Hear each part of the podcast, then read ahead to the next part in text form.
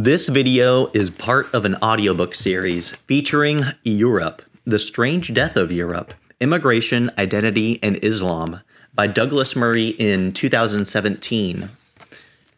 For more audiobooks, please visit my YouTube channel, find me on Spotify, or check out my website for downloads. Chapter 17 The End. A year on from Chancellor Merkel's big decision, politicians, media stars, celebrities, and others continued to insist that Europe must continue to take in the world's migrants. Those people, including the general public, who continued to question this policy, were repeatedly dismissed as cold hearted and probably racist. And so, even a year after the situation in Europe was agreed to be a catastrophe, the naval patrols in the southern Mediterranean were continuing to pick up people in their thousands. Indeed, according to the EU's own agencies, the number of migrants arriving into Italy in July 2016 was 12% up on the numbers in July 2015. A year on from what was meant to be the peak, more than 10,000 people were picked up off the North African coast in just 48 hours. Whenever the media did report these events, they described the migrants as being saved or rescued from the Mediterranean. Most of the time, the European vessels simply went ever nearer to the North African shore and picked people up from the boats they had been pushed off in not many minutes earlier. But the implication was really that they were being saved or rescued from terrible situations that had caused them to set out on the boats in the first place. And as before, none of the details mattered. Among the absent details was the fact that the flows of migrants into Italy hardly included any Syr- Syrians from the Civil War. Instead, they were nearly all young sub Saharan African men. Another point which could have been of some interest was that whatever they were fleeing from was quite possibly no worse than what hundreds of millions of others might wish to flee from in the months and years ahead. Once the migrants had been saved, the benevolent Europeans who called for this policy to continue lost interest in their newest arrivals. When the 2015 crisis was at its height, many individuals in Britain, from the leader of the Scottish Nationalist Party to the Labour Party's shadow Home Secretary, with numerous actors and rock stars in between, had said they would be happy to take in a refugee family. More than a year later, not one of these people had actually done so. As with the generosity and benevolence throughout the crisis, it was easy to expect others to be benevolent on your own behalf once you had signaled that you were on the side of the Earth's poor and oppressed. The consequences of your benevolence could easily be left to others. The actual details remaining as troubling, or remained as troubling and badly arranged as ever. In September of 2016, a month as after I was last on Lesbos, migrants inside Moria burnt the camp down. The spark could have been almost anything. People had been left there for almost half a year, as the other European nations that still insisted on the importance of the rescue missions closed their borders and left Greece to deal with the consequences of the rescue. Rumors had been flying around the camp's occupants of an, of an imminent repatriation to Turkey. Others said that the riots had led to the torching of the camp were due to the argument over the food queues. It could have been because this or the interethnic violence that simmered. A video taken of the camp burning down includes shouts to Allah. The week after Moria was burnt down, I was in Germany again. Everywhere the consequences of the previous year's decision by the Chancellor were visible. The television schedules included a stand up comedy show starring migrants who entertained a small audience of Germans for the cameras. The migrants were given a human face to the flow, and their audiences were desperately leaning in to love the experience. But TV stardom was not the reality for the overwhelming number of newcomers. In the basement of one evangelical Lutheran church in the suburbs of Berlin, I found 14 refugees living on bunk beds. All male and in their 20s, primarily from Iran, they had come in 2015. One admitted to paying 1200 US dollars to cross the sea to Greece and had first made his way to Norway but did not like it there. These men said they had converted to Christianity, which was why the church was giving them shelter. Although their claim might have been sincere, the Christian conversion business has also become a well known racket by this point. To claim conversion to Christianity almost ensured an asylum claim would be approved. In the Bundestag, I had the opportunity to speak with a member of parliament who was a major supporter of Chancellor Merkel and her stand throughout the crisis. He presented the issue as a solely bureaucratic one. The lack of housing, for instance, was not a catastrophe but a task. how might the country ensure better integration? The migrants currently get 60 hours of courses on German values. The MP thought this perhaps should be increased to 100 hours. Most striking, as I had heard in Germany for years, was his belief that German citizens were the ones who were the problem. Those concerned with a change in the area, he said, spent too much time on blogs and not enough time in reality. When asked about the criminal activities of migrants, he unloaded himself of his opinion that, quote, the refugees are less criminal than the average German inhabitant, end quote. Hmm. As for taking in 1 million people a year, it was, the MP said, not a big deal. Imagine, he said at one point, that there were 81 people sitting in this room and there was a knock on the door. It turns out to be someone telling us that if he remains in the corridor, he will be killed. What would we do? And of course, we let him in. And what would you do, I wonder, if after letting an 82nd person into the room, there comes a knock at the door once again? Must the 83rd person also be let in? Certainly, the MP says. There seems to be no point at which the door cannot continue to be opened, so we changed tack. In 2015, Germany gave priority to the asylum claims of Syrians. Why, I asked, putting the point that the Afghans on Lesbos had put to me, should the Syrians be given priority? Why should Germany not also make a priority of bringing Afghans into Germany? And what of the others? There was no doubt that the situation in Eritrea and other countries in Africa was bad. What about the people I had met from the Far East, like Burma and Bangladesh and elsewhere? Why should Germany not be making a priority of bringing these people in too? The MP was getting exasperated with what he clearly thought to be a theoretical point. This situation, he insisted, was not a real one and so required no response. Besides, people were not coming to Germany in these numbers anymore, so it was not necessary to consider such scenarios. This was, I must admit, a lightning bolt moment throughout all my travels. For this German MP speaking in late 2016 must have known what anybody reading a newspaper must know, which is that the flow of migrants has not slowed because the need had slowed. It had slowed because the governments of Europe, and the government of Germany in particular, had changed the facts on the ground. If there was a reason why in 2016 the numbers had fallen by several hundred thousand from the year before, it was because of two things. Firstly, because of the deal that the EU, led by the German government, made with the Turkish government earlier in the year, paying the Turks to keep migrants inside their country and preventing boats from setting off for Greece. And secondly, because, quietly in some cases, but more noisily in others, the borders of Europe had gone back up. Not all of these decisions had been discouraged by the Germans. The enforcement of the Macedonian border was particularly helpful for the German government creating a bottleneck of migrants who had arrived in Greece, but ensuring that they did not have the opportunity to flow up in such numbers as the year before to Germany or beyond. Unsatisfied with his cas- casuistry, I pushed my MP. He must know, and his colleagues must know, that the reason why the flow had diminished was because of these two factors. If Germany really did care as much as it claimed about all the oppressed, beleaguered, and war torn of the world, then there were obvious solutions to their plight. Germany did not need to keep making Greece pay the price. Why did Germany not lay on a fleet of airplanes to bring islands from the Greek islands and fly them straight into Berlin?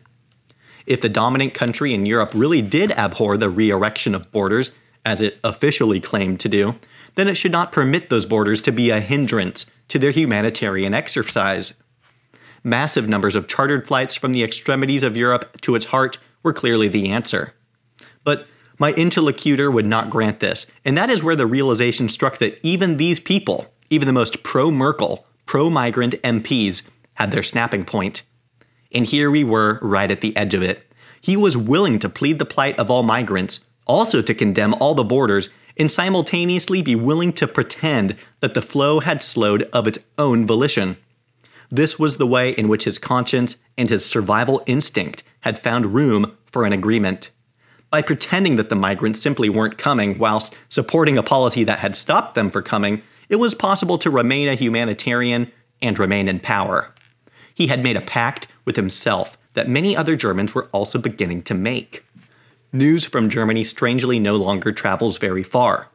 The cost of foreign reporting, even of having a single correspondent full time in another European city, is one explanation, as is an apparently diminishing public appetite for news rather than gossip and entertainment. Elections are still covered, of course, as are unavoidably huge events. But in a continent that likes to pretend it is wholly interconnected, the real news of what is going on rarely travels from one country to another. Yet, as anybody who knows Germany will know, any normal day's news, that rarely travels further from the German language press, reveals a country teetering ever nearer to disaster. A single day's news in September of 2016 might suffice. The front pages, like the Rolling News Channel, covered the firebombing of a mosque in Dresden. No longer an uncommon event, no one had been injured, and the mosque building had not been badly damaged. Bad as it still is, this is the sort of story the media know how to deal with. It remains suggestive of the results of bigotry of any kind and anti migrant bigotry in particular. Inside and given far less coverage are now are other now even more routine stories. There had been violent clashes in a small village between a gang of German bikers and a gang of migrants. The migrants had overwhelmed the biker gang before the police got there. Serious violence was narrowly averted. Another story related events at an asylum center the day before. On the evening of September 27th, a migrant called police from a Berlin center saying that he had seen another migrant abusing a child in some bushes. Three policemen arrived to find a 27 year old Pakistani man still in some bushes where he was raping a six year old, six year old Iraqi girl. One of the policemen began to take the girl away as the others handcuffed the Pakistani man and began to put him in the back of their police car. As they did so, the abused girl's father, a 29 year old Iraqi, came running out of the asylum center towards the car, holding a knife. The police shouted stop, but clearly intent on revenge, he would not. The policeman shot the father dead. Articles covering this occurrence raised the bureaucratic question of whether the police had acted inappropriately. But none noted that these stories of lives irre- irrevocably and haphazardly changed now constituted just another average day in the New Germany. Not that this New Germany was in a continent unrecognizable from the old. That same month of September, ahead of the Jewish holidays of Rosh Hashanah and Yom Kippur, a new survey of attitudes among European Jews was released. The work, carried out by two Jewish organizations, surveyed attitudes in Jer- Jewish communities from Britain to the Ukraine. It found that despite increased security measures at synagogues across the continent, 70% of European Jews said they would avoid attending synagogue. In 2016, fear of anti Semitism and terror attacks would keep a majority of the continent's Jews away from practicing their own faith. In September, the German public finally had an opportunity to vent their feelings about what their chancellor had done to their country. Voters in Berlin gave the CDU the lowest electoral results in the capital, winning just 17.5% of the vote. Meanwhile, the AFD entered the, cap- the state capital's parliament for the first time after receiving a 14.1% share of the vote. This meant that the new party was represented in most of the country's regions. The AFD's particularly strong showing in the former East Germany tended to be ascribed to the comparatively lower socio-economic conditions there. Other factors, such as the possibility that, like the rest of Eastern Germany, its inhabitants remembered something their Western compatriots had forgotten, were rarely even discussed in the media at large. What the Chancellor had done was somehow deemed to be right, and anyone who thought otherwise, including the public, must have some strange temporary reason for not yet understanding this. These results did, however, manage to wrest a rare concession from the former East Germany's most famous daughter.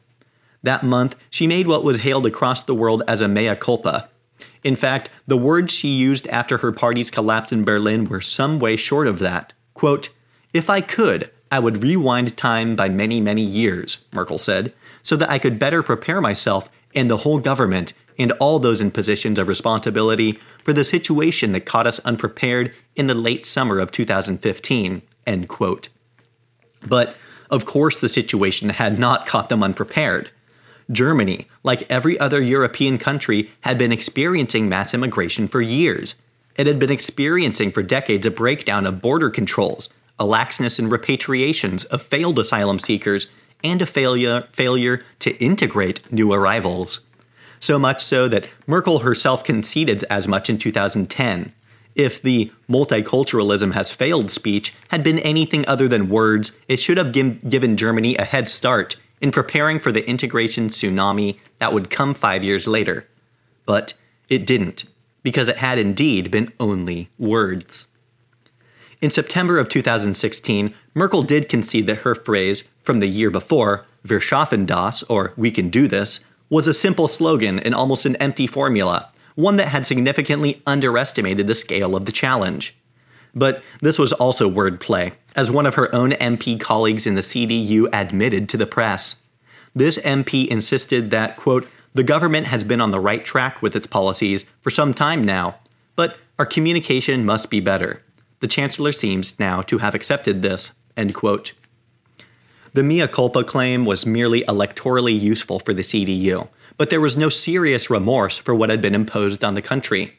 For what Merkel also said at the same press conference, and which was less widely quoted, was that it had been absolutely right by her to take in more than 1 million migrants of the year before.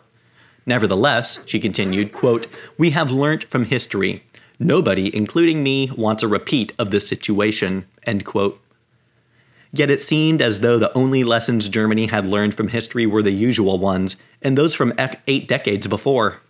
On the eve of the AFD's success in the Berlin elections, the mayor of Berlin, Michael Müller, from the left wing SDP, warned that a double digit for result for the AFD would be, quote, be seen around the world as a sign of the return of the right wing and the Nazis in Germany, End quote. Everywhere else in Europe, the same warning kept being issued from every direction after every event. In the same month as the regional elections in Germany, one year after Germany had opened its doors, the British government announced that it was going to have to build a further security wall in Calais, near to the large migrant camp there. The one kilometer wall was designed to further protect the entry point to Britain, specifically to prevent migrants from trying to climb onto lorries uh, passing on their way to the United Kingdom. Responding to this proposal, the French senator and vice chair of the Senate Foreign Affairs Committee, Nathalie Gillot, or Gillet, said, quote, It reminds me of the wall they built around the Warsaw Ghetto in World War II. End quote. Behind the perennial slur that borders were associated with Nazis came the familiar presumption that borders were also part of history. Ms. Gillet explained, quote, Putting up walls has happened throughout history, but eventually people find ways around them or they fail. Look at the Great Wall of China. Now tourists walk on it and take pictures. End quote. In Britain, the issue of Calais remained the foremost one in discussion. Given that there were fewer than 6,500 people in the camp most of the time, a solution to Calais always seemed straightforward. All that was needed, activists and politicians from all sides tried to argue, was a one time generous offer and the camp could be cleared. This was Europe's big failing in microcosm. If only these people could be admitted to the UK, then the problem would be solved, or so it seemed. Rarely was any thought given to the fact that after the camp was emptied, it would simply refill again. For 6,500 people was an average day's migration into Italy alone. In the meantime, while the Br- British and French governments argued over who was responsible for the current situation in Calais, both day and night migrants threw missiles into the motor cars, into the motorways, and at cars, trucks, and lorries heading into Britain in the hopes that the vehicles would stop and they could climb aboard as stowaways for the journey across the channel. Everything about the discussions over Calais, like everything else for decades, was short sighted and short term. When the British government agreed to take in a certain number of unaccompanied child migrants from the camp, photographs of the young arrivals appeared in the newspapers. Some of the children look distinctly adult, some are in their 30s. One backbench Tory MP, David Davies, pointed this out and suggested the use of dental tests. The entire media and political class descended upon him. Television hosts used the opportunity to invite Davies onto their show and shout him down. Other MPs said they were disgusted to sit on the same parliament as him. Suddenly, the debate shifted onto whether it was racist to check people's teeth an age test used across the continent was suddenly condemned as unimaginably barbaric. The consensus remained that the good thing to do was to invite all migrants in. The bad thing was to suggest any limitations on their numbers, or even the enforcement of the laws already in place. As so often in the past, the government weighed up the pros and cons of holding the line and decided not to hold it. For of course, the migrants who ended up in Calais trying to break into Britain had already broken all the EU's laws trying to get there. They had not applied for asylum in their first country of entry, had not abided by the Dublin Treaty, but pushed on through up to the north of France. In taking them in, the British government thought it was doing a good deed. In fact, it was rewarding the people who had broken the most rules and leapfrogged over all other more deserving migrants. This was a precedent that had been set for years, but it was an unwise precedent nonetheless. Everywhere it remained the same story. To be on the side of the incomers was to be on the side of angels. To speak for the people of Europe was to be on the side of the devil. And all the time, there existed that strange assumption that Europe was simply letting just one more person into the room. Whether that person was genuinely about to be killed in the corridor became immaterial. If he was cold, poor, or just worse off there than the people inside the room, he too had the right to come in. Europe could no longer be bothered to turn anyone away. And so the door remained open to anyone who wanted to walk right through it. Thank you for watching. Please like, subscribe, and visit my channel for more exciting content.